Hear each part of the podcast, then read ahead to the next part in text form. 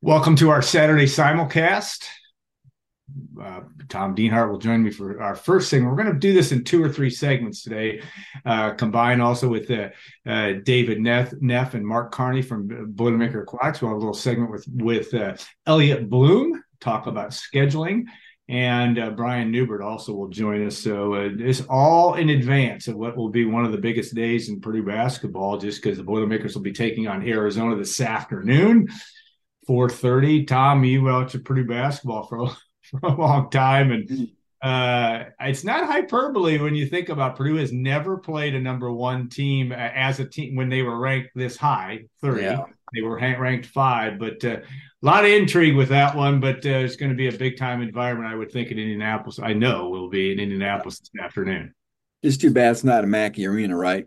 yeah. Um, but it's going to be it's going to be like I said a festive environment. The holidays are here a lot of shoppers downtown. The Colts are playing that afternoon yeah. too. So it's going to be, like I said, just kind of a fun atmosphere, like you described, Alan. And opportunity looms again for Purdue, right? You set up the the stage, I think, correctly. I mean, you you know Purdue basketball and football history better than anybody on the planet, and you know, like you said, this may be the biggest non-conference matchup in Purdue basketball history, and I, I find it hard to believe you could find any any argument for that. You know, yeah. one versus three Purdue gets to test itself once again, Alan, against a top 10 opponent, in this case, the number one team in America, to further enhance a resume that I'd have to think, Alan, is without peer in America right now, given who Purdue has already beaten this year. Yeah, it is going to be, it is exactly that. Arizona really really good. We know that uh, these are two teams that could could uh, see each other again in uh, Chandler, Arizona. That would be, I think, both teams would be happy to take that notion if they could make it to the Final Four.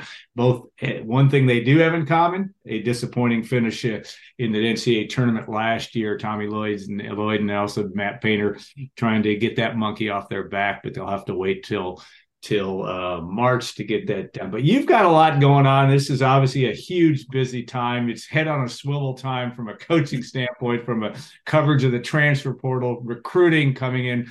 It is a moving target. We know it's, I think the number is what 21 have left Purdue's program, and now some are starting to come back in. Purdue's had uh, some really big uh, commitments or important commitments, especially on the offensive line. But kind of bring us up to date, uh, at least. Uh, and again, this could all change in, in, a matter of time in terms of uh, new portal commitments. So a lot going on with respect yeah. to that. Yeah, you know, all started last Friday, Alan, when uh, Joey Tanona, yeah, from Notre Dame, was the first player to commit to Purdue from the portal. Of course, four-star recruit Zionsville, Indiana. Um, interesting. I, I, don't want to get off on a big tangent here, but he's yeah. got an interesting backstory. He never played a snap at Notre Dame. Yeah, uh, it's involved in an auto crash and sidelined him, and he's been cleared, and he wants to continue his his career at Purdue. So, very intriguing pickup, Alan. And then, of course, on Sunday, there was, was a flurry of, I believe, four commitments: three offensive linemen and a uh, and a junior college defensive lineman as well. So we all knew coming into this portal season, which opened December 4th, Alan, that the offensive line was a priority. Yeah. Purdue has dove head first into trying to address that. I think the kid from Ball State they got, you know, Corey Stewart, I, I think he's a he's a starting caliber left offensive tackle, Alan. I wouldn't be surprised if he starts at left tackle. Maybe Marcus Mbow can move inside. I think he's more of a natural guard anyway. Uh, DJ Wingfield from New Mexico is another guy who may be a starting caliber guy at the very least. He'll be a good a good depth guy too. So those those were two I think good gets early on right out of the portal. And Allen Purdue continues to pursue guys, and this weekend they, they've got a raft of guys coming in as well. So we may get some more commitments before this weekend's over. Yeah, it is. Uh, like I said, and then you have signing day, which yeah. is Wednesday.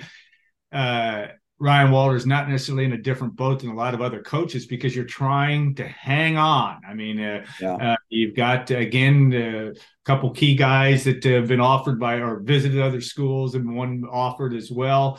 Uh, do you expect uh, come Wednesday that class will be what size? Do you think as it as it all comes to pass, or is it still too early to tell just because there's so many moving targets?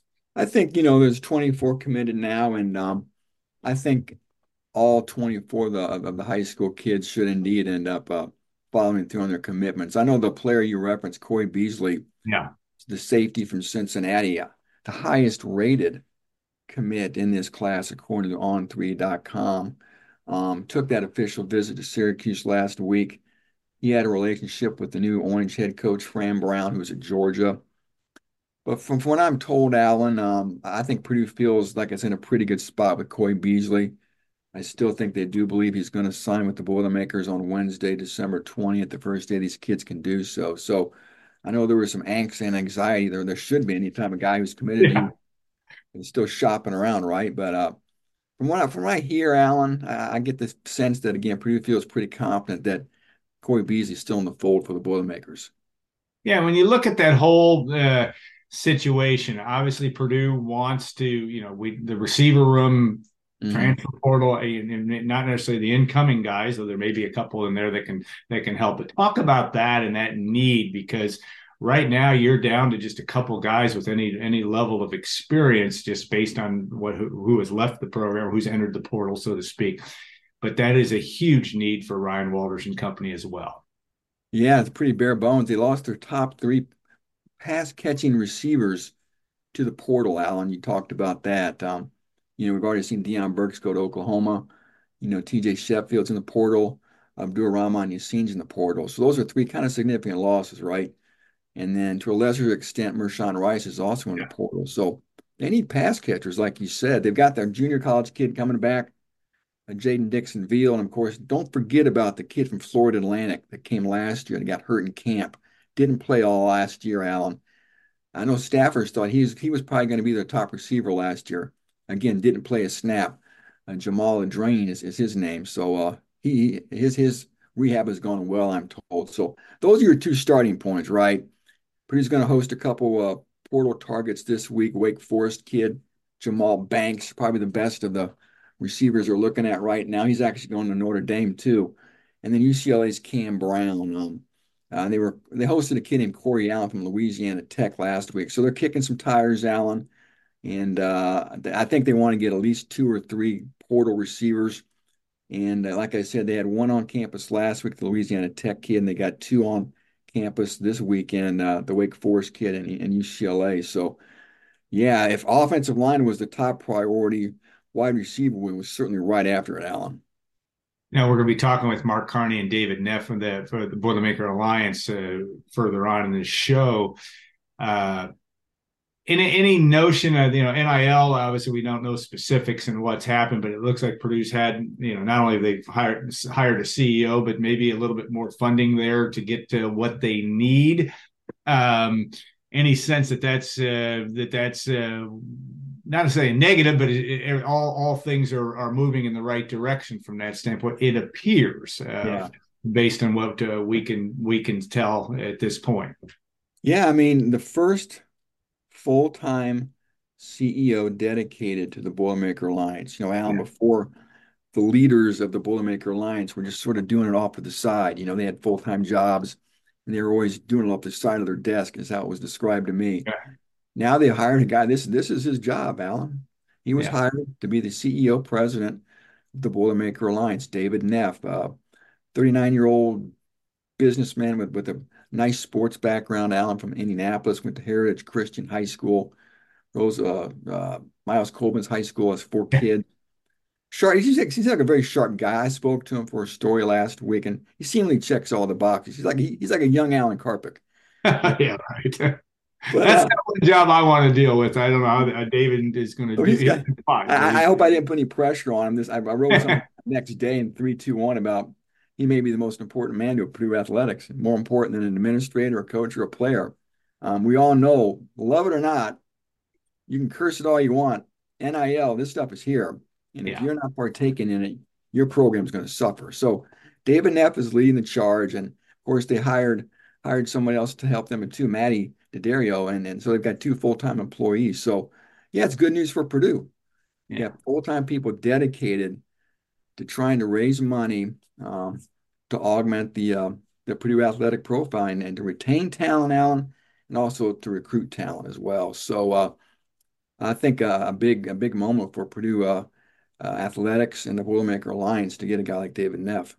Yeah, no doubt, and, and important, like you said, it's hard to minimize his importance from that standpoint. All right, one of the things you know, there's been a lot of talk from the big, and you've been a big picture guy because you've known been been around this for a long time. When you look at you know the talk about the you know the, the, the transfer rule. Now they've rescinded that and i don't even completely understand it that that but basically it sounds like guys are going to be able to go without wouldn't have to worry about waivers. That sounds like that i'm talking about transferring mm-hmm. uh, without having to deal with that. And then also the timing of all this and there's been a lot of gnashing of teeth because you've got guys that are going into the portal that are playing in bowl games or and or you know, Texas's backup quarterback uh, is in the portal, you know, and, and, and a lot of that kind of stuff.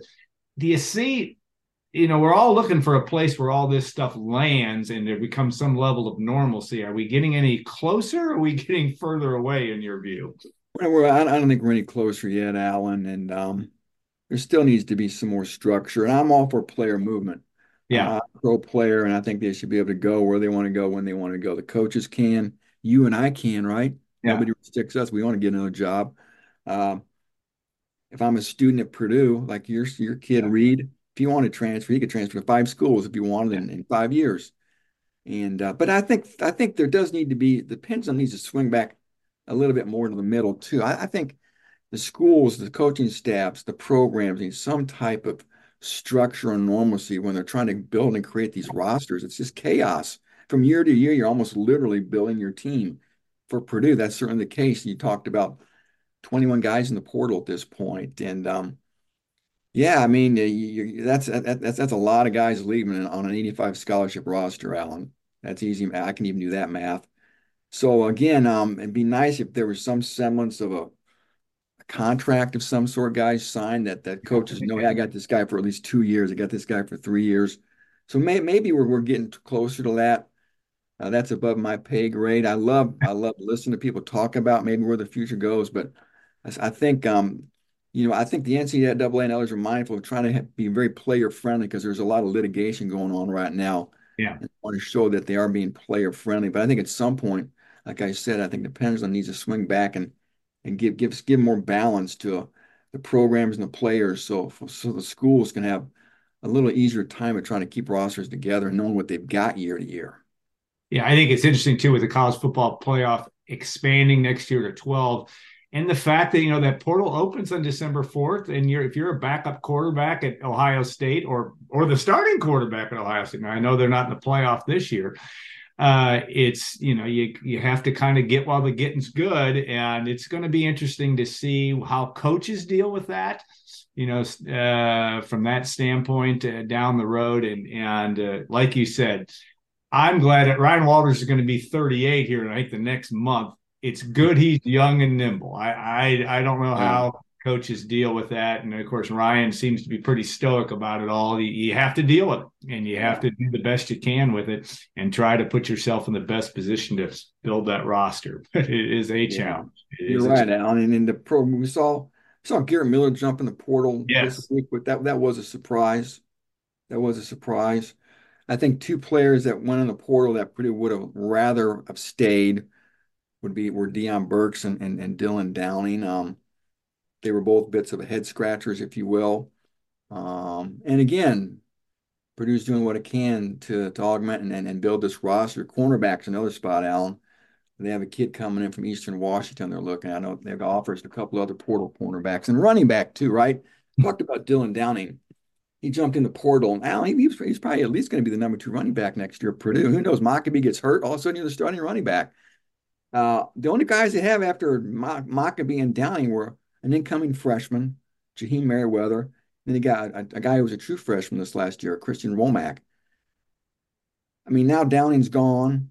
They want to look at this Jaheim Merriweather kid in the spring um, and then decide if they want to portal back. But I think now with Downing gone, I think they need to get a portal back now to get him in for spring football. And Reggie Love from Illinois is a guy they're yeah. supposed to host in this weekend. So again, Downing's loss now I think means Purdue needs a portal running back now. They can't yeah. go through spring football. Hey, we we, we need somebody because right Alan, that first portal window, the Pickens usually a lot better than that first portal window. There's another portal window in the spring from April 15th to the 30th after spring footballs are over. But by then, there's not as much movement, and a lot of the better talent typically is left. And as you know, Alan, when there's scarcity, fewer players available, they get way overvalued, they get way over recruited, and the competition gets that much more fierce for, for players in that spring portal window. Yeah, going to be interesting to see Garrett Miller. Who knows? May end up at Louisville. I don't know what to. You, know. got a Texas A&M offer. Yeah. So, uh, and of course, he has an injury to, to overcome as well in the off season. To, uh, but uh, yeah, and but Purdue has Max Klare uh, yeah. coming back and George Burhenn. Yeah. yeah. Right. But it's a huge game in the bucket game as well. Yeah, Bibber. and they got a the incoming kid too. It's pretty good. Tavion. So you've got the tight end room is probably going to be okay, assuming yeah. Klare back after injury. So all right, we can continue to muddle this through because by the the more the more we seem certain, the more it'll probably change here before long. But Tom, I appreciate all you're doing for trying to keep a eye on all this. Uh, it is a it's head on a swivel time, like we said, through now and through January. Uh, going to be an interesting time as uh, Purdue forms its roster for the 2024 season and beyond. So, Tom, uh, we'll, we'll look forward to that to your coverage as well. So, we'll, uh, we're going to jump to another segment here in a minute. Thank the Union Club Hotel. A reminder also that you can subscribe to goldandblack.com and you can do it as a, as a holiday gift. A great idea. But uh, we'll be back. In our next segment, we'll, we'll have uh, David Neff and Mark Carney on here as well. And we'll look forward to that uh, too. So, stay tuned. We'll transition right into that.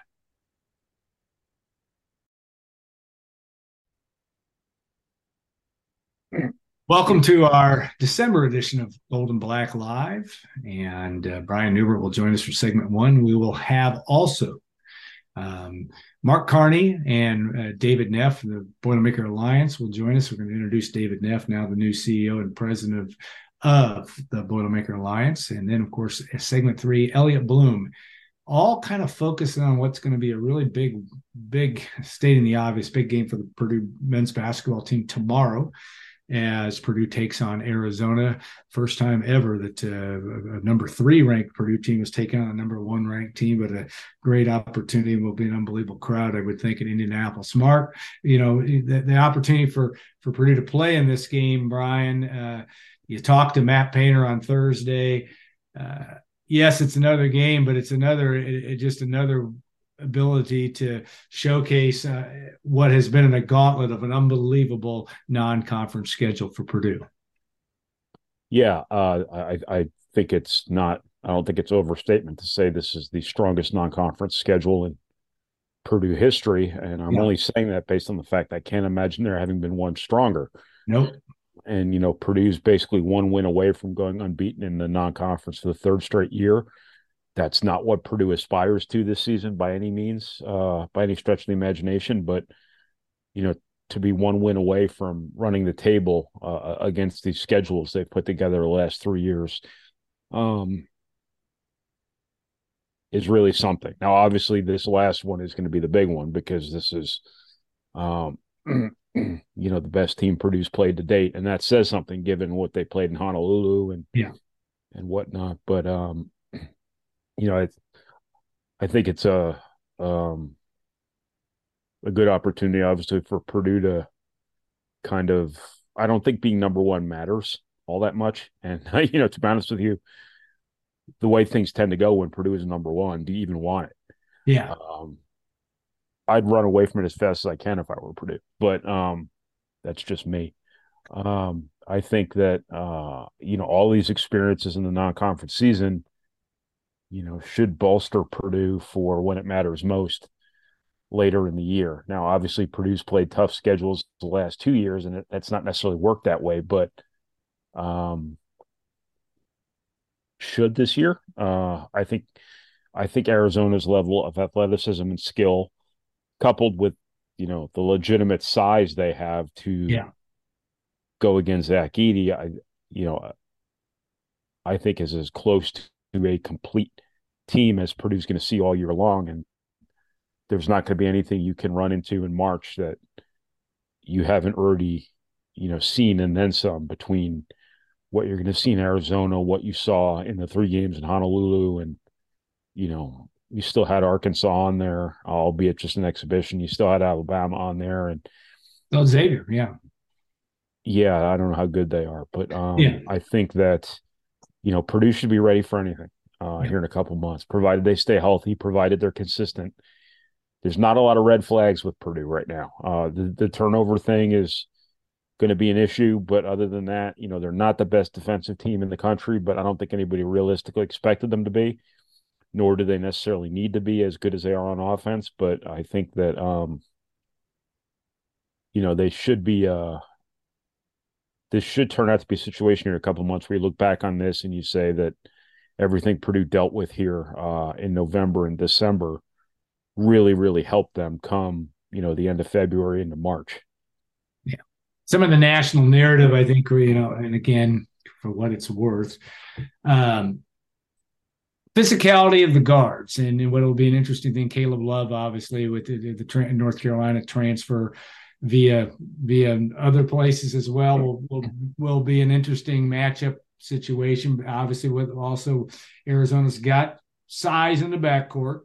Purdue has skill in the backcourt. Certainly, Braden Smith certainly doesn't need to take a backseat to anybody. Fletcher Loyer, you know, his ability to defend in this situation will certainly it's always been being tested, no matter who you're playing against. But talk about that. I mean, what what are some of the things you know that uh, when you look at a game like this in uh, a quasi home game, but not a complete home game, certainly. But uh, uh, you're playing a team in Arizona that's got a lot of skill, a lot of weapons in a lot of different places.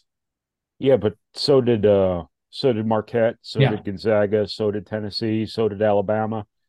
Um, they all had big guards too. And yeah. um I think those teams, what they had in the backcourt stacked up pretty pretty favorably with what Purdue's going to see against Arizona. Now, what those teams didn't necessarily have was the size up front and the um you know the more complete package the the defensive mo.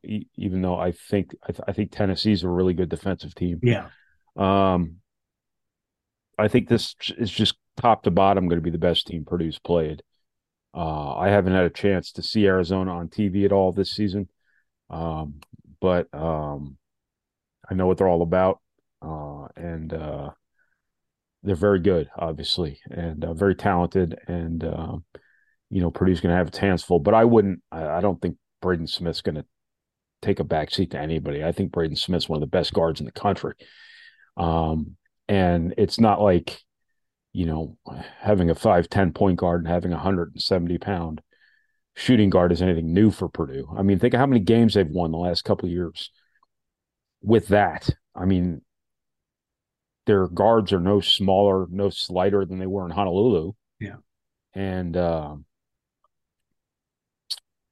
there's a lot of matchups that are going to be challenging, but um, you know, Purdue's overcome those challenges at like a 90% success rate uh here the last 18 months or so. So I I I don't think I don't think that's as big an issue as as as as people want to make it out to be. Mm-hmm. The other thing is Arizona doesn't have Zach. Yeah. And Arizona doesn't have Arizona doesn't have a lot of what Purdue has. Uh, you know, I, I, think people tend to look at what Purdue doesn't have versus teams like this instead of looking at what the other team doesn't have that Purdue does. And there's one Zach Edey in college basketball, and he's he wears a Purdue jersey, so it's a pretty big advantage. Yeah, no, and I think you have you have one of the best point guards in college basketball, and it doesn't matter that he's five ten. Uh, he was five ten in Honolulu too when he played against Tyler Kolek and He's was five ten um, this past weekend when he played against what Alabama had, and um, I don't think it matters. Um, in fact, I, I if I were Purdue, I'd be telling him before the game, "Hey, you're only five ten. Hey, you're only five ten. Just piss him off." Yeah, and um, you'd probably get the best version of him. Yeah. A mad, a mad Braden Smith seems to be a good Braden Smith. Uh, video aside, he's uh, he, he's about as competitive as it gets. Now, Matt Painter talked on Thursday about the rotation and and and how that works, and you've documented that well and, and things that you've written and talked about this year. It is an interesting situation because you are 10 deep. That hasn't changed. There's going to be guys. He talked about how whether it's Myles Colvin or or uh, you know Ethan Morton, Mason Gillis, there's always going to be somebody that's going to get the short end of the stick based on how games go. Um, just talk about that and how maybe Matt Painter's looked at uh, to uh, evolve into being comfortable, more comfortable with the, the, this type of rotation, and and maybe maybe it isn't going to change that much because I think you're going to have uh, you've got ten guys you definitely can play in this situation. Yeah, no, I I don't think I think the experimentation the experimentation part of this is over. I think that what you're seeing right now is what you're going to get, and yeah. I think there's going to be games where Trey Kaufman-Renn plays more at the four. There's going to be games where Mason Gillis and Caleb Furst play more. There's going to be games where things are working for Camden Heide. He's going to play more. Uh, Myles Colvin's going to keep getting his minutes, and he's going to have the chance to earn more and more. Uh, where those minutes come from, I, it, that's necessarily, not necessarily easy to say. No. Uh, there's going to be games where they need Ethan Morton out there for defense. Uh, there's going to be games where, um, you know, it's going to be a Lance Jones game where he plays more. There's going to be games where maybe there's not a great matchup for somebody in the backcourt. Somebody gets in foul trouble. Somebody's going to play more than um, they ordinarily do or less than they ordinarily do. And so far, so good on that front. I mean, that's it sounds implausible because everybody thinks that you can't play this many guys enough but you can play guys over the course of 30 games enough. Uh, it doesn't necessarily have to be everybody gets this amount of minutes every single game. Uh, as long as winning's enough for a lot of these guys, you're you should be good. And there are no red flags in that regard. You know, you have three guys on this team who've been starters at Purdue and won a hell of a lot of games for Purdue in Mason Gillis, Ethan Morton, and Caleb Furst. And you know, I, I, I don't see any any real causes for concern there as those guys come off the bench. I think, you know, I think winning is important to all of those guys. Um, I think, I think they get it. I think they understand it. As Painter says all the time, they have to like it, but I, th- yeah. I think they get it. Um, so it's just going to be a game to game deal, and that's that can work. That is working, um, and uh, I don't anticipate that changing.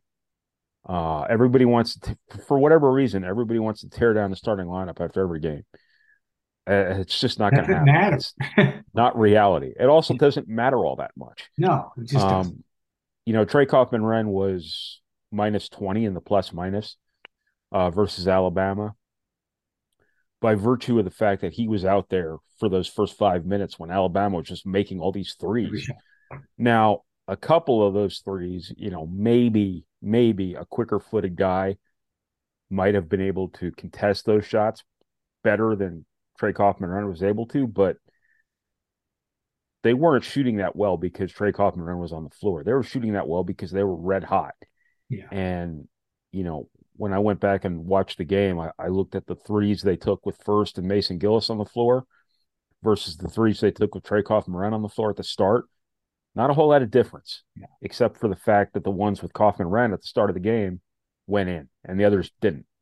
So, you know, sometimes there's not going to be a whole lot of separation there, even though it might not look, even though it might look like somebody's way better than somebody else.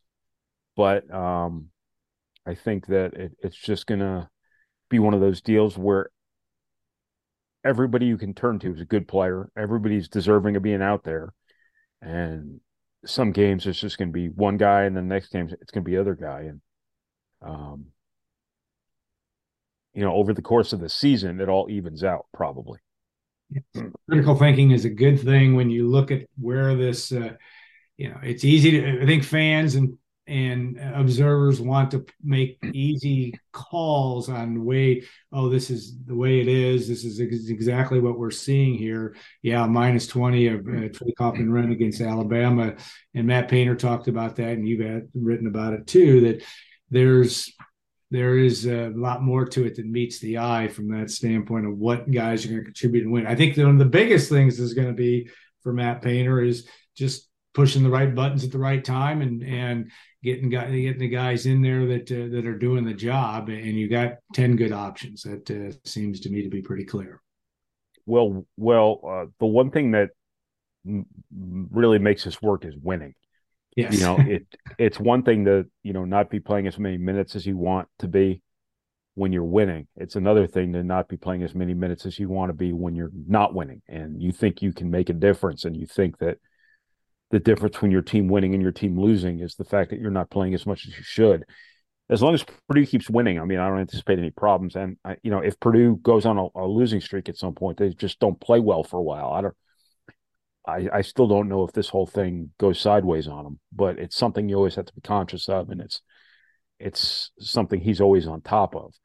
You know, there's a reason in the springs and summers he doesn't always go all out to add a guy if he's got open scholarship. It's because he doesn't want that guy at the end of the bench who he cannot play being unhappy and complaining and you know kind of bringing people down with them, and that's that's part of team building and you know people when they look at rosters like a fantasy team and they think you don't have enough of this you don't have enough of that if we just if they just had one more scorer sitting at the end of the bench, you know, that would that would change everything. That that it, it doesn't really work that way. And uh, you know, the the one thing he's always been very careful about managing is making sure he doesn't have any any um anybody any malcontents at the end of the bench. Um, because he's been through that. He's he's known what, you know, a bad attitude or two on your team can do because he lived through 2012, 2013. Right etc. And uh, I think he learned a lot from that, and um, I think that's just the way he's going to operate. But he's going to be very careful. He, he he's going to be very proactive with these guys. I'm sure about being honest with them and and kind of keeping in their ears about you know what they need to be doing and things like that, and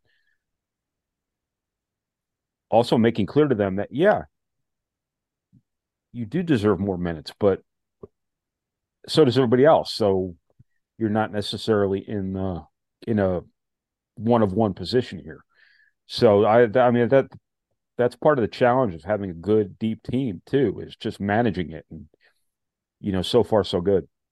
Yeah, I think the uh, truth is your greatest defense and asset, and Matt Painter's always had that reputation of being honest with his guys. And you're right, winning cures a lot of things if you're in that situation. And, and I think we, without uh, uh, it seems to me that the chemistry in this team and this program has been extremely strong, and uh, that's an asset as well. All right, so how do you see this thing go? You know, and obviously you'll have a, a prediction on the site tomorrow as you have the preview up. But how you look? I mean, is this a one possession game? It's going to go down to the wire. How do you? You know, I know that's what the odds makers probably are going to say, but what do you, what do you think?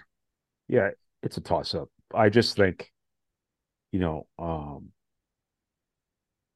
Purdue's going to have a de facto home court advantage. Yes. Uh, I think Purdue's really good. And I think Braden Smith and Zach Edey are both playing at a level that, um, you know, are going to make them really hard to beat. And I think that, you know, athletically, Purdue stacks up in games like this now. Whereas before, you might have really worried about, you know, some of these dudes Arizona has versus the guy who's going to be lining up next to him. But now you got your you got your Lance Jones, you got your your Myles Colvins, or Camden Heide's, guys who look the same in uniform as the guys who play for these blue blood type programs. And I just think Purdue's up to it. I think they're up to it more than ever. They just have to not turn the ball over. They have to not crater from three. I wouldn't anticipate any of that stuff happening. Um, but that's what those things are still very real um, yeah. in terms of concerns. Uh, I think Zach Edey, you know, it might be a little bit liberating, you know, for him to play against credible size. Yeah. Um, because I think he's better against traditional size than he is having to worry about stomping somebody who's way smaller than him or way way skinnier than him and you know things like that. And even though Purdue's played a ton of high majors now, they haven't he hasn't played against a really good big guy yet, a true big guy, somebody who can he can actually have leverage yeah, over, um, you know, things like that, and uh, you know that might bring out the best in, and the best of them is is pretty damn good, and I think, you know, you still have the best player in the country. And I think you have a second All America level player now in Braden Smith, the way he's playing. As long as, you know, Smith plays under control, doesn't turn the ball over too much, and if he can make jumpers in this game, the way Arizona defends, I think his jump shot can be a real difference maker in this game. So there's always some variance when you're dealing with jump shooting, but I, I think that um, he's proven himself that he's going to make shots, and I think that uh, you know Purdue's got enough going for it where it can be just a little bit better than Arizona here.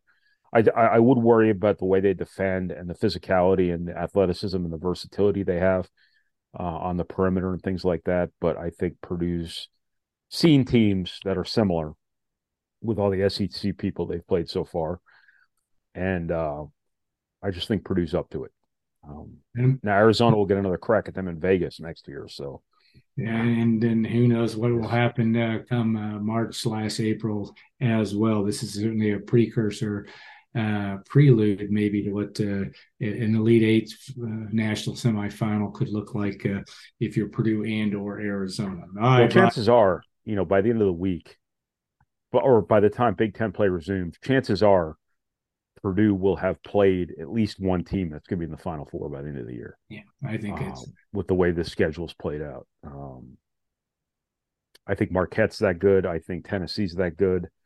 I think uh, Arizona's that good, and uh, you know we'll see what Gonzaga ends up looking like. But I, I think Purdue's played a played a ridiculous schedule. Going to be to to Purdue's advantage, one would think. Heading on. All right, I want to thank Triple X on the hill, but on the level of Purdue tradition since 1929. Of course, State Farm agent Trent Johnson. We will take a two minute break and be back with with uh, Mark Carney and David Neff from the Boilermaker Alliance. I'm going to get a chance to introduce uh, the new CEO and president of the Boilermaker Alliance as well. A lot of issues that go with that. Then Elliot Bloom will join us in segment three and talk a little bit, I would guess, about scheduling and also what goes into uh, having a team that uh, getting a team organized and ready to go in a number of different ways uh, that Elliot does for Purdue. So we'll take a two minute break. We'll be back uh, for our next segment on Gold and Black Live.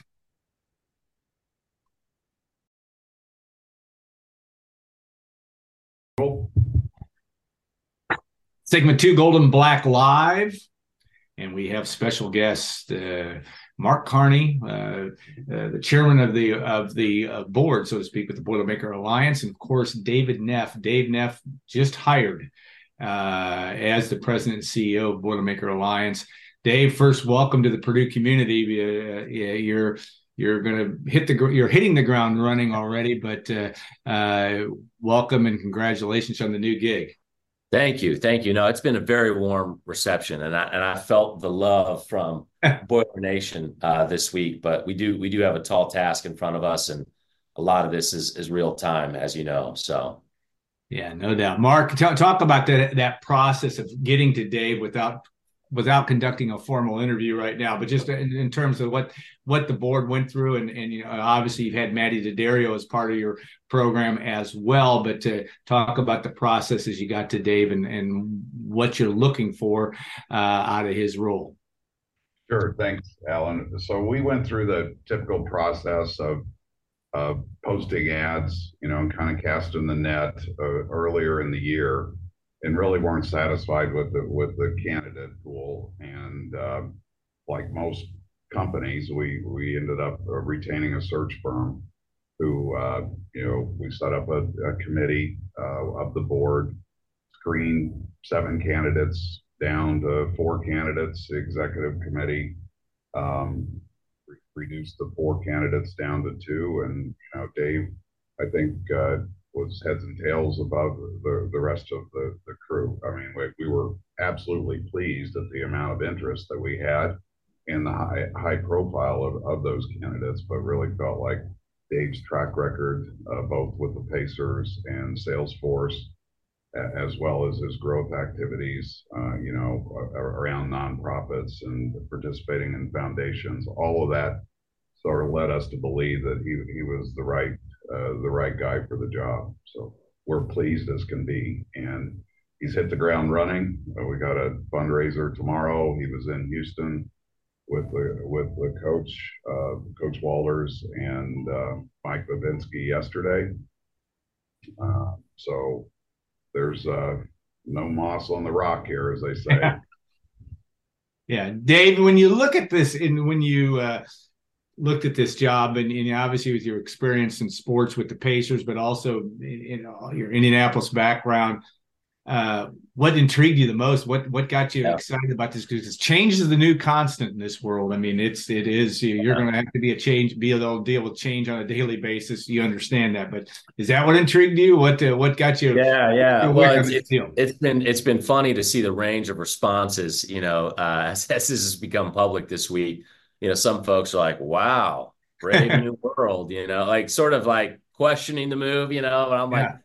Hey, that that hasn't scared me before. Uh, no, really, what what what sort of intrigued me, I'd say a few things. Uh, first is just my respect and admiration for the Purdue brand as a whole. Yeah. yeah. I think the last um, you know decade plus uh, under the leadership of of really Mike Berghoff, uh, Mitch Daniels, now Mung Chiang, Mike Bobinski, Mark Carney on Boilermaker Alliance. I mean, everybody that I either knew or didn't know prior to the, getting into this process has just been super super impressive, high character, uh, low ego, want want to get want to get the job done, and I just think Purdue's brand, and this is not just me. I know this is there's there's actually data that backs this up. Is is one of the hottest higher ed uh, brands in the country, and so that that's one thing. I think the second is just you know, NIL is the cutting edge of college athletics. And so to be associated with a Big Ten conference school, let's be real, Big Ten and SEC is where all the action is right now in terms of the the power conferences with the four West Coast schools coming in uh, this late, you know, next year to the Big Ten. That was super attractive and then we we've got to go we've got to go build this thing. I mean, Mark and the rest of the board, they're they've got day jobs. Yeah. They're volunteers. They've been yeah. doing a, a, just an astronomical job to get us to where we are today. Um, but I think a lot of this, and these, these are two things that are important to me, Alan, is it's about trust and it's about relationships. And so we have to have high trust in, in every interaction that we have with donors, corporate sponsors, coaches, administrators, athletes and and we have to you know trust moves at the at the speed of relationships or relationships move at the speed of trust as i like to say. So um, there's a, there's a lot of work to do but i just felt like it was a sort of one of these generational opportunities to be to be associated with something that's that's so new as an industry. Yeah as dave said mark the, the day job thing was i don't know how you've been able to do run your run your day job and do this at the same time but you know this has continued to evolve and it's like you said it's changed from time to time. Sounds like things from the from uh from the fundraising standpoint are heading in the right direction. Do you have a sense you know even with with with collectives down the road you know who knows where all this goes but uh, you feel like now not only with dave's hire but also some of the support that you're starting to get that uh, things are are definitely trending in the right direction yeah, I'm from a regulatory kind of overarching perspective, Alan. I, you know, I'm not going to profess to read the tea leaves. I don't yeah. think, given the the requirement for federal legislation, yeah, we're going to get done in an election year. So we probably have a couple of seasons that we have to prepare for. Yeah. You know, I think uh, basketball's in good shape. I, think uh, football last year, you know, we were uh, we, we didn't have the resources necessary to build depth in the roster. I think we had a good good um, starting crew. Had it had some injuries, you know, and, and um, this year we've got a lot more runway established. We still need all the help we can get from the Boiler Nation, you know, in terms of memberships or donations, because I can tell you, we're we're getting looks at in the, in the portal, um, good ball players, and the reason we're getting looks at the portal for good ball players is we've been able to through our efforts support a lot of big men. Yeah. You know, when Marcus Johnson looks at that lineman in the eye, you know it's a big man. Yeah. And so we've, uh, you know, I think we've been able to help out on the line, you know, and it all kind of starts with the line, as you, as you know, Alan, and and you know that that support will, will give us, you know, you know, for wide receivers and and running backs, and so we're we're we're you know if you say this second tier Big Ten school needs about five million for football, whereas that first tier maybe needs ten to fifteen. You know, we're on our way towards that second tier, but you know, if if people want you know to be in Indianapolis at the end of the year, you know, we we've got to have help. So, and that's you know, Dave is uh, Dave is on it, and and we really need Boiler Nation, you know, stepping up here. And, and, and the only thing I, I, would add to that, uh, Mark and and Alan, and talking with you know Mike Mike Berghoff and, and others is we've got the scholarships right that that's covered. We've got the facilities. Um, we need the players, and and this is this is a great opportunity if you care about Purdue athletics. I mean, the collective is is the top way I think to really um, you know get engaged in this moment in time. Yeah, and it's going to have to. It is the, the the new reality of what's there and what what can be out there. Now the focus obviously right now football men's basketball women's basketball volleyball uh, in the old days they called them the revenue sports. But to talk about that you know you've got to you've got a women's basketball event on january the 13th we can hit on that too. But uh, these are four high, high profile programs programs that uh, men's basketball and volleyball are certainly knocking on the final four uh, that world. Uh, women's basketball has been a national champion over the years. Football wants to compete in what is the most difficult league and uh, that in the SEC. But when you add those four teams in there, it is going to be extremely competitive uh, just to be able to keep your head above water. But talk about that and just that that mindset uh, and how Purdue fits into all of that. So you know, in terms of our efforts, Alan, we we have created champions on the board that are that, that are have responsibility for each of the the sports, and um, that seems to have worked better f- for us. We're we're very specific on the sports.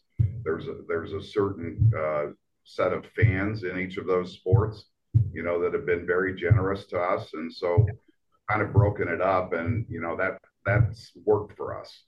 Um, you know, and and I think you know we're we're out there talking to to alumni um, you know, alumni are, are uh, you know, in the sports are are absolutely a, a, key factor in us and in our capital campaigns. I think the other thing that, you know, we've got the membership program that sits alongside that, you know, and uh, obviously you guys have been a great partner for us in the, in the, the membership model uh, for exclusive content. Uh, we've started, I think, and doing a pretty credible job around um, experiences. You know, so we've got mm-hmm. uh, you know for a certain level of, of membership, we've got the uh, meetings with Matt, and you know we had three of the basketball coaches on Monday of, of this week that kind of went through you know what we did at Toronto.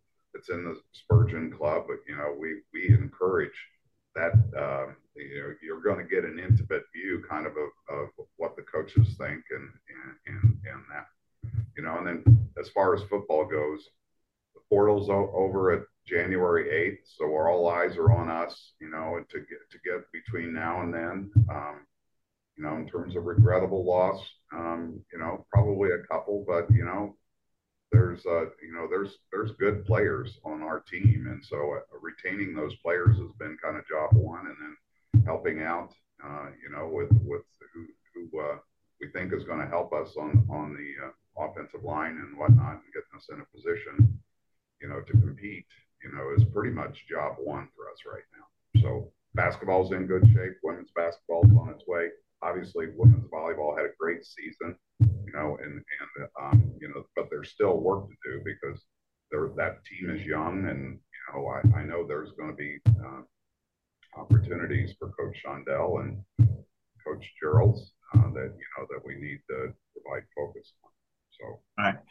Well said, and and uh, like I said, it's hurting cats, but uh, in a lot of ways, and being able to do that well. All right, last question, Dave, I'm, I'm with you, and this may have been an interview question. So, what in your skill set, your background, obviously with with the Pacers, but also with with Salesforce, and and just that that varied background. Uh, you know, in looking at yourself, when you get a new gig, you you do have to evaluate uh, what your personal goals are, but why what makes this a good match for uh, you professionally down the road? Because you're right you don't know how long these things are going to last. I think mark you're exactly right that uh, with an election year it's doubtful that there's going to be a ton of legislation but uh, what uh, what makes it what makes you most excited about this opportunity from that standpoint? Well, you know, I, I would identify as somebody that that brings a lot of entrepreneurial energy in terms of how I work and how I think, and you know, having a bias toward action versus uh, maybe at times some of a bigger company mindset where you know things kind of move along and you're just sort of at the status quo day to day. You know, this is this is a role where you can see progress daily, right? Yeah. It's not yearly, it's daily, and so that's motivating to me to see as we're you know knocking down whether in this near term you know, big gifts, big charitable gifts. I think in the in the at the same time, we've got to get the marketing machine, the content machine going, which is where you guys have been so helpful in terms of how we build this subscription base, this flywheel of memberships. I mean, I'd love to wake up in in a year and have you know six thousand members, not not you know several hundred, but uh, thousands. When you think about six hundred thousand plus living Purdue alum, I think 1% should be very achievable, right? To be to be yeah. members of the alliance. And then as we start to ramp up the corporate sponsor piece, which I have a lot of background in, obviously from my Pacer days, from some of the board work I've done, from what I most recently did at Prolific, a consulting firm working with a lot of B2B businesses. You know, as we as we sort of dial in on what are the assets that corporate sponsors receive as it relates to name, image, and likeness uh, with with sort of our walking billboards, our student athletes um, I, I just think there's there's three main lanes that we have to get covered between the major charitable gifts, the membership or subscription model, and then the corporate sponsorship piece. So, um, you know, it's going to take an army, and I've got a great board, and the, the JPC, the guys, the, the, men and women at JPC have been nothing but supportive. Uh, I know there's a lot of folks out there, so if you want to get involved, I'm all ears. I've had people reach out, offer to help, so we'll we're getting organized, and and we're going to have a, a strong bias toward action here. All right. Well, guys, thanks so much. Uh, always interesting stuff, and you're going to uh, admire your both of your abilities to uh, manage change and, and embrace it and uh, and move ahead. Like you said, I think Dave was very well said. It is a daily deal, and uh, you can't uh, look too far down the road. You got to take care of what's in front of you as well big day to big day tomorrow. Purdue arizona will be fun night fun uh, event in indianapolis. I'm sure as, as mark i think you said earlier that the, there'll be some uh, some of the uh, boilermaker alliance activity certainly from uh, trying to get people more and more people involved. And uh, we look forward to that. We look forward to obviously goldandblack.com we appreciate the relationship so far. And we're looking forward like you to having it grow. So all right we will take a two minute break here. And elliot bloom somebody that mark and dave uh, uh, will know well, and we'll talk some Purdue basketball uh, and all the stuff that's going on, not only just with with, with uh, Saturday's game against Arizona, but also what goes on behind the scenes in terms of building a schedule ties into the Boilermaker Alliance and just creating interest and activity around Purdue sports, uh, a big thing that uh, men's basketball is delivering in a big way. So we'll be back in two minutes on Gold and Black Live.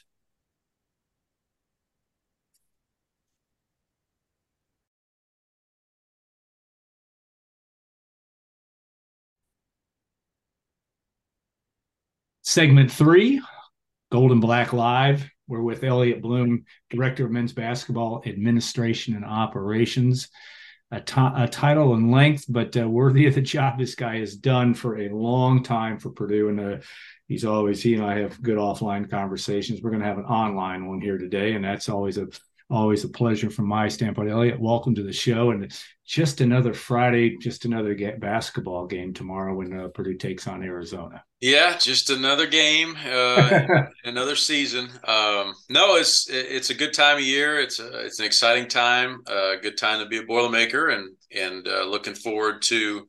Um, I wasn't sure what what game was going to be the highlight of this season, non conference wise. Um, yeah. It just shows you, you never know. You schedule these things and you never know how they're going to materialize. And this is certainly, uh, this is certainly one that's got everybody's attention, not just among our fan base, but across the nation. You know, you uh, have been places where you've you've seen it. Now we've talked about this before in your past lives, not only being at Purdue, but also at uh, what at Duke and in Kansas as well. Just talk about now. You know, you guys have built yourself uh, to a perennial, at least the last three years, and really longer than that. But in terms of that top 10 notion of what that's like, how much that's is that different now than it was even as you is it kind of how you imagine it having experienced it uh, in your younger days what is it like to be sitting on that sitting on that perch and everybody trying to knock you off uh, on a daily basis as well yeah it's uh i think and i, I mentioned this to a group of uh, john purdue club members in toronto there was a brunch there the day yeah. of the game that i spoke to uh, some people there uh, had a couple hundred people in attendance at our team hotel and and i told them kind of this very thing about building a program and like, okay, what's that look like? Like a lot of people throw that that phrase around, but what it, what exactly does that mean? Um, and as someone who's been around it now for a long time and and uh, kind of been a couple hands on the rope pulling in that direction, I feel like um, it's all the things. It, it it's a, a lot of things around the program that, like for instance, this game you know, on Saturday in Indianapolis, it's a sellout. Um, I, I told this same story last weekend. We played Louisville down there one year, and uh, I think it was the the Wooden Tradition, and uh, there was an ice storm that Saturday, and we walked out to take the floor, and there was a lot of red in the stands, and there wasn't a lot of gold and black, and mm. it really hit us like, man, what what do we have to do? And and that was the team with Robbie Hummel and E'Twaun so we were we had a good team that year. We ended up winning that game. Um, and afterwards, I remember talking to some some fans, and they said, "Yeah, you know the ice storm." And I said, "Well, you know, Louisville had to drive through that same ice storm. Like that that was a thing for them too." Um, so it really kind of hit hit us in the face. Like, hey, we gotta we gotta put a product out there that you just can't refuse. And it's taken um, it's taken time, but I think over the last handful of years we've gotten to that point. We've certainly gotten to that point in Mackey. Um, we've gotten to that point in a lot of our, our MTE tournaments where um, now if I make a phone call to try to get into an event three, four, five years down the road, um, it's like, yep, let me uh, let me put Purdue in as soon as we can, and that comes from our fans and and the fans that travel and the fact that they know that when Purdue shows up to the gym, we're going to have a few hundred fans in tow uh, that makes a huge deal, and that's what great programs do. That's what the the Duke, the Carolinas, the Kentuckys, the Kansases. That's what they do when they show up the gyms. They bring a ton of fans. They have a lot of interest around their program. They have that little number next to their name, uh, and hopefully, the the lower the number, the better. Uh, that's what uh, big time programs do. And as you try to grow your program, that's one of the things that that you try to do. And to do that, you have to get players, and you have to have uh, a, a very um, talented team year in year out that can compete for you know for big things and and we've done that the last handful of years you know we're as everybody knows we're trying to climb that mountaintop at the end of the year like every team in the country is and you and I've talked about it before that if you have all these things around your program and you build your program to a certain level everybody's trying to scale the mountain well you get to start a little bit higher on the mountain than other teams you know the teams that are uh, in the 300s in the net rating, you know, they're starting way, way down there. You know, we're starting a little bit above base camp. And and when I first got here, we weren't. We were we were lower on the mountain as we try to climb that thing every year. So it's all those things you can do around around your program to kind of put you in in a position every year uh, to get a great net rating, a great seating in the NCAA tournament, and then and then make your run in March. And hopefully, you win a lot of games along the way. And if you're fortunate, you can win a league tournament or a, a regular season season conference title, and have really good players and playing great games and make a lot of you know great memories and things for fans along the way. So um, that's all all goes into building an elite program, and at least the way I look at it yeah, you're an operations guy, but you're also a, a, major role with with the players on this team because you just are ingrained in everything that goes on. Look at uh, on Wednesday night, Chicago State beats Northwestern. This is the world of college basketball, right, and I think right. it, not to get into uh, psychoanalysis, but just the interesting part of that in terms of dealing with that uncertainty is you don't know. Yes, Purdue's playing Arizona on Saturday, but you're going to have to play Jacksonville State and Eastern Kentucky, and I, I, know that's down the road, but that's just the that that that mentality and how you guys deal with that as a staff is that anything's possible in this game, and you have to be wary of pitfalls, but you also have to look at opportunities, uh, uh, uh, almost equal those out as you as you move forward. No doubt, and and I actually like that. Those always happen this time of year. You know, you get yeah. a handful of teams that stub their toe because they're already on break and mentally they're probably somewhere else. Um, those always come up. I keep a, every year. I keep a running list of those games, so you can bet that when next week when we're prepping for you know the Jacksonville and the Eastern Kentucky, um, those are going to get brought up, and and I'll hand Coach Painter a list that'll have all those teams that you know a list of those games, and he'll say, hey, like you know. It, it's not just lip service. Like this happens year in, year out to teams that don't stay mentally focused until the last day of break. And then, okay, then get away for four or five days and get your mind off of things. But until then, you know, let's focus on the task at hand. And, um, you know, we're in a day and age where young people, their attention's more divided than ever. I don't think I'm exactly breaking news by saying no. I mean, we're all guilty of that to some respect with our phones and everything, and our faces buried in our phone all the time. Um, so it's a it's a more of a challenge to keep people locked in. Um, and I would also say that in this day and age, the way teams are assembled, you know you have yeah. teams that haven't been together as long and so we've we've been very fortunate to be at the low end of turnover and the high end of retention over the last few years and and, and in, in all of college basketball not just among big 10 teams but really nationally we've had as low a turnover as you're going to find and that's a that's a big deal because our guys now understand what's uh, the way we operate what's expected of them how to approach each game, how to prepare for each game. And there's teams around the country that are still figuring that out. They're still learning about their head coach. They may have only played eight or nine games for their current head coach, and they're trying to figure out what makes him tick and what does he want from from me as an individual player. Uh, we don't have a lot of those questions in our locker room. Our guys pretty much know what's expected of them, what Coach Painter wants, what our staff wants, how we go about our business. Um, I said after we played Alabama, I said that's a really, really good team and I think they're just going to get better and better as the year goes on. But they've got a lot of new pieces. You know, they've played eight or nine games together this year. Um, I I have a feeling that in a few years you're going to see a lot of lobbying from teams to try to do a foreign trip every year, uh, yeah. so teams can really like try to gel quicker. They don't have to wait till you know September 25th to begin that process because I think that's a real thing, um, and it and it's going to be more of a challenge year in year out for teams that spend so much time in the portal to try to get their teams, you know, on the same page and solidified as quickly as they can. One of the many hats you wear, we talked is uh, scheduling, uh, and that started. Uh, you guys went to Europe this year uh, and competed, and that was, and that's it's been the process of that. I know goes years in advance, but you also have run a gauntlet here of of uh, and somebody i think somebody in some other podcast talked about the fact that uh, you've you, you're not even going to and this is not not underestimating what you might see in the ncaa tournament but when you start with xavier gonzaga uh, tennessee uh, who was it to on, on marquette. marquette alabama arizona hard to imagine it's going to be any more difficult in the NCAA tournament, no matter who you face. But talk about that design and knowing what your team is, or what you hoped your team would be at this point in time, and uh, how that scheduling has worked out. That so there's there's some strategery, so to speak, in that uh, process. Yeah, and it started too going down to Arkansas and playing that exhibition. Yeah. you know that was a that was a, a great lesson for our guys, um, and it was one too that um, you know I know Brian's documented it pretty well that we didn't necessarily have a full prep for that game. That was a little bit by design. Um, not the worst thing to lose those uh, those exhibition games. I know sometimes fans hear that and they scratch their head and they can't understand that, um, and that's okay. It's not for them to understand.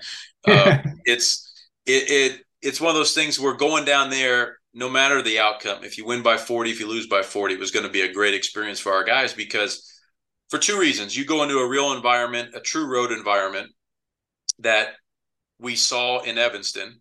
Yeah. Um, but we haven't seen a true road environment like we will, you know, coming up after the new year.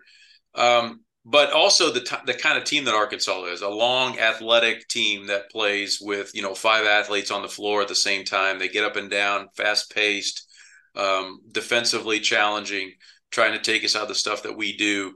Um, that game really helped pay dividends for Xavier, who has one of the fastest paces of play in the country and got up yeah. and down.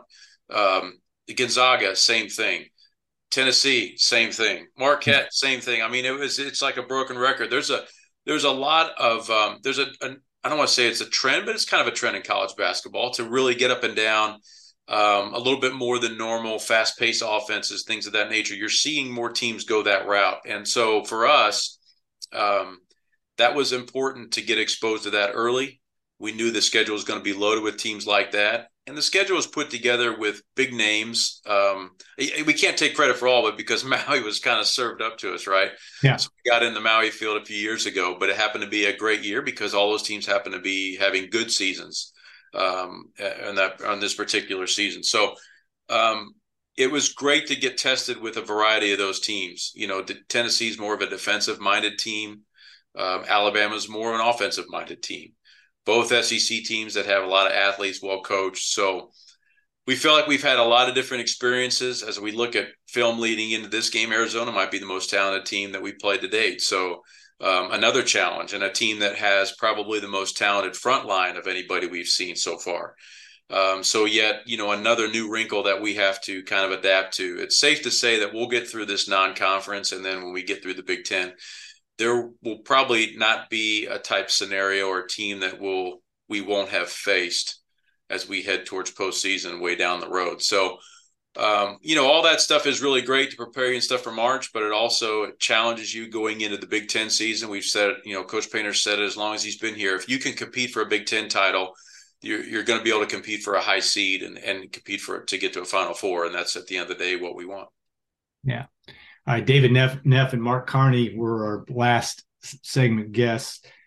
NIL collectives, all these things that uh, I, you're you're a guy that always flies the jet, as Gene Keady would say, looking five years ahead. But I don't think in 2018 you saw this happening as smart as you are. But tell me about what you know, David, just getting started.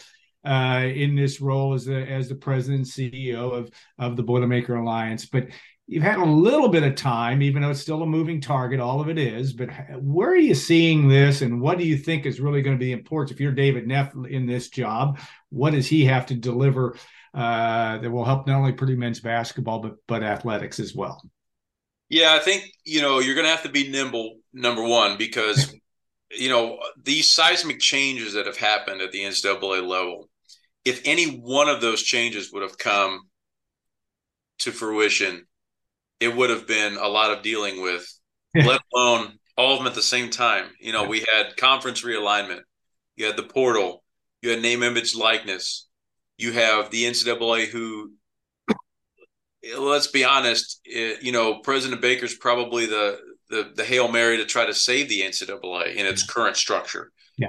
Um, if he can't get done what he wants to get done through through the power of five conferences or four conferences now, um, dissolve the NCAA and go their own way. You know, there's a lot of TBDs, and so I think, I think Dave and, and Mark and you know Dave's taken over now is going to have to be really nimble and be willing to be able to you know learn how to pivot quickly and move on the next thing if he needs to. Um, there's obviously talk of some legislation in Congress of trying to get a little bit of a hold on NIL and moderate that to a certain extent. I don't know if that'll be successful. If they're track record's any indicator, we may be waiting a while. Yeah. Um, so there's a lot of stuff that you know could change down the road, but in in the in the immediate right now here, you know, at Purdue and and how he can help make an impact, it's obviously getting funding and getting that base growing in in the collective. Um, you know, there's some other collectives around the country that have a lot of members that necessarily don't give huge amounts, but collectively it turns into a nice amount. And I think if there's anybody that's watching this or, you know, is a Purdue supporter and wants to see us continue to be successful, wants to see football, you know, get players and compete at a high level as they move into a, you know, the West and East now being all part of one and, and a new phase in, in what Big Ten's and what the Big Ten's going to look like uh, consider you know jumping in on the collective and helping us out in that regard. And it doesn't have to be a, a huge amount of money. You know, I I think there's room in this space for that Purdue grad who lives in you know out in Las Vegas and he can't get back or she can't get back for games all the time. So really what's my incentive to be a high level John Purdue club member if I'm not getting the points and the tickets and the seating and the parking I'm not coming back for games you know the collective is a great way to help and it's a great way to kind of have a, a donation like kind of Netflix style where you know you're it's a monthly installment and you you really don't miss it at the end of the day, uh, unless you really scrutinize your credit card bill and then you might. But uh, you know if you can do it and you and you can help out in that regard, a little bit goes a long way. And I think uh, that's one of the goals that uh, they're going to have is to continue to grow that number and uh, and be able to support the teams. All right, one of the um, couple more questions as we get come to the end of this segment, but want to talk about you know again juggling that notion of uh, Washington, Oregon, UCLA, and USC. What do you see scheduling looking like? Um, do you is that I know there's still still some a lot of moving parts in that I would assume as you get to 24 25 in that first year those teams being in this league. Yeah. How do you see that uh, landing or what needs to be done to get that uh, figured out? Yeah, the first thing we got to get figured out as a league is how many conference games we're going to. You know, do we want to stay at 20? Do we want to go to 21, 22? You know, what's that going to look like? I think they're getting closer to a decision there that will at least give us the blueprint. You know, we're scheduling for next season right now. And so um, with the the Gavitt games going away, the ACC Challenge going away, you know, it, there's a there's a bigger challenge on our end to try to get some home and homes established so we can continue to see – um, good teams for us to play, but also um, good teams for our fans to see in Mackey every year. You know, we've always tried to get at least one marquee non-conference home game um, that we feel like would be an attractive game to get fans to, and and and things of that nature. So we're going to continue to work towards that. But it really helps to know how many league games you're playing before you get too far down the road on that stuff. And we hope to have an answer relatively soon in that regard, and that will allow us to know kind of how to schedule accordingly. Um, the, the other the other piece is just who we're going to play how many times you know if you go to if you stay at 20 games you know you're going to everybody's going to have a protected rival and then you're going to have much more a lot more single plays than you would this year you know this year i think we have six single plays we'll go to more obviously as you add more teams um, and so there'll be a little maybe there'll be some years where there's an imbalance of the schedule um, but that's just the way it's going to be. People are going to have to get over that. And if you win the league on a year where you maybe played a little less saltier schedule, so be it. Don't apologize. Take your trophy and celebrate it. And uh, and and on the flip side of that, if you played all the big boys in a certain year and you thought maybe you had a little unfair slate, that's part of it. That's the new day and age we're in. So um, you, you know you try to worry about the things you can control. Um, this, about going west, I think that we're going to have a lot easier than the teams out west. You know they're going to have to come our way a lot more. I think the league is going to be pretty creative in terms of working with people and with teams and to create scenarios that work. Um, what I mean by that is if there's a West Coast school that says, you know what, based on our semester setup, and I don't know if those schools are quarters or semesters, I'm not sure.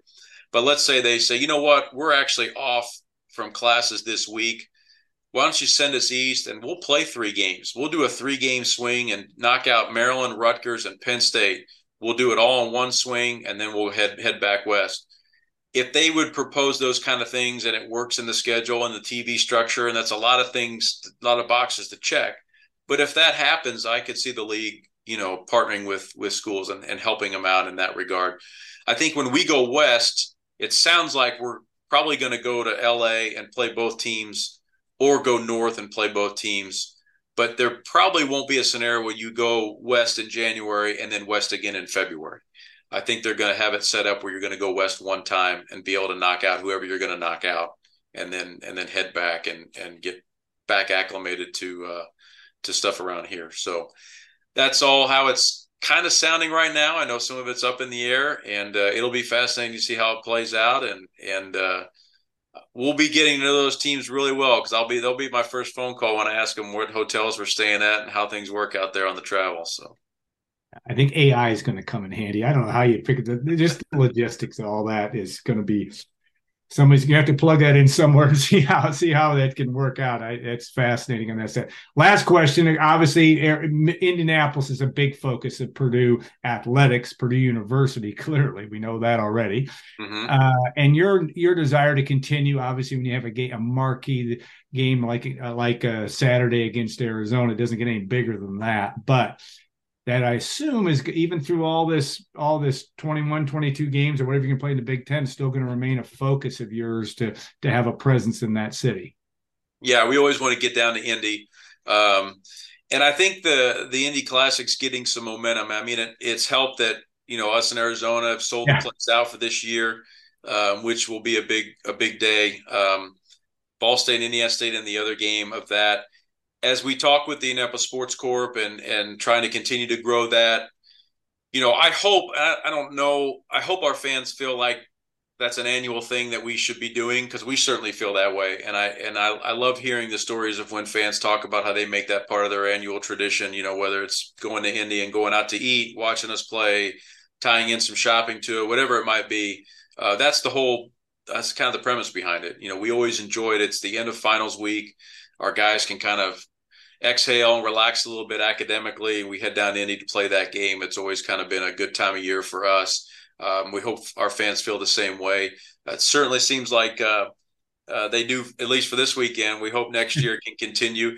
It will be hard to continue to get opponents the caliber of Arizona. That's just no the, the, the, blunt truth. Um, the reason being is that with Arizona, we're going to return that game next year in Las Vegas. Uh, and what ends up happening is we can't return a game every year because then you start stacking up returns and then it eliminates chances to bring good teams to Mackey because those have to be returned as well. So there'll be some years where we'll do returns and you'll see a really good opponent. There'll be other years where you'll see a good opponent, maybe not top five opponent, but you'll see a good opponent. And those are the, probably the years we don't have to return that game. Um, so it'll be a little bit of a mix over the next few years, but it's certainly a, a, a game that we want to continue to keep on the schedule.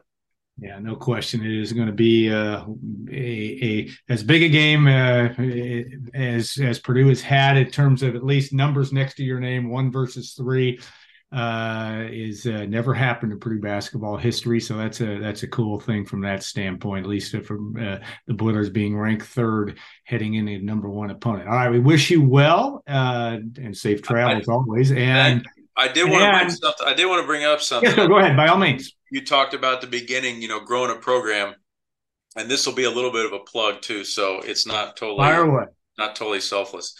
So this year, in uh, at the end of May and June, we're starting a fantasy camp, Purdue basketball oh. fantasy camp. Um, we announced it, uh, I guess, about a month ago on social media. And again, uh-huh. that's another one of those layers to a program.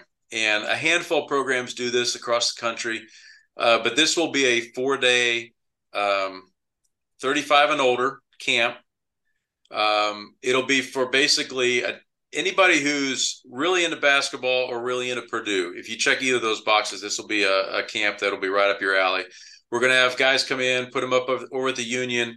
They're going to get a ton of Purdue gear. Um, our coaches are going to coach the camp. Uh, we're going to have a lot of former players back. Um, when we set this up, it was right around the beginning of the year when we announced it because Robbie. Hummel had our opener against Samford, and he said, yeah. "Blue, that fancy camp, what a great idea!" And he and I could tell what he was hinting. And I go, "Well, dude, you're on my list to call because I want you to come back and work it." He goes, "Oh, great," because I was I was going to ask you, can I come back and work it? So we're going to get a lot of our former kind of player legends to come back and work, uh, help coach. Um, you're going to be immersed in our locker room, film room, training room, uh, play competition in Mackey and Cardinal Court uh, practice with our coaches. It'll be really, really cool. Um, we're going to have some evenings where we'll have uh, some nice dinners. We're going to go out to Coach Painter's house for a cookout one day. So it'll be a true behind the scenes uh, Purdue basketball experience. So I know there's a lot of uh, your readers and, and listeners and watchers and everybody out there that are uh, that are obviously diehards. So if anybody uh, wants to give a great Christmas gift, uh, that would be uh, make a Purdue fans year, I would think. All right. Well, they, and they can do that. There is there any link or any place to go just yet for that? Yeah, Purdue basketballcamps.com has all of our summer camp information, and that's on there as well. It takes you to the Purdue Fantasy Camp. Purdue Basketball Fantasy Camp.com is our uh, our site. You can print off an application there and send it to the basketball office. And uh, we're getting them coming in right now and and uh, getting a pretty good list together. I talked to a gentleman out in, in uh, Hawaii that was uh, with the John Purdue Club. And he said, You know, I think I might be getting a little bit older. And I said, Well, we're not having professionals come here. You know, like Rob's going to be working the camp. He's not playing in the camp. I said, So yeah. it'll be a good time. And uh, our, our coaches are all looking forward to it as well. Just make sure your liability insurance is paid. Yeah, I'm talking right. about for the members. I I'm 29 years too old for that. I I, I think it'd be a heck. It sounds like a great idea and, and, and a fun group of people too. Though the, whoever gets a chance to do that will have an absolute blast, I'm sure. So I appreciate that uh, shameless plug. It's not shameless at all. That's uh, very relevant to our group. So anyway, wish you happy holidays and. Uh, and you and your your group at the with the Purdue men's basketball always treat us uh, and Brian and and Carm and everybody else about as good as uh, any outfit can do, and we appreciate that so much. We want to thank State Farm agent Trent Johnson at trentismyagent.com and Triple X on the hill, but on the level of Purdue tradition since 1929. The good folks at WLFI, also Gordon Jackson and Mary, wish you happy holidays. We'll be back with our weekly shows. Uh, we might even have Mr. Bloom on to talk a little more about that fantasy camp late in the season, but uh, we'll be back with our weekly show second week of January as well. So have a great holiday, everybody. Thanks again for watching and listening. And we'll look forward to seeing you after the new year in 2024. So, uh, again, thanks so much.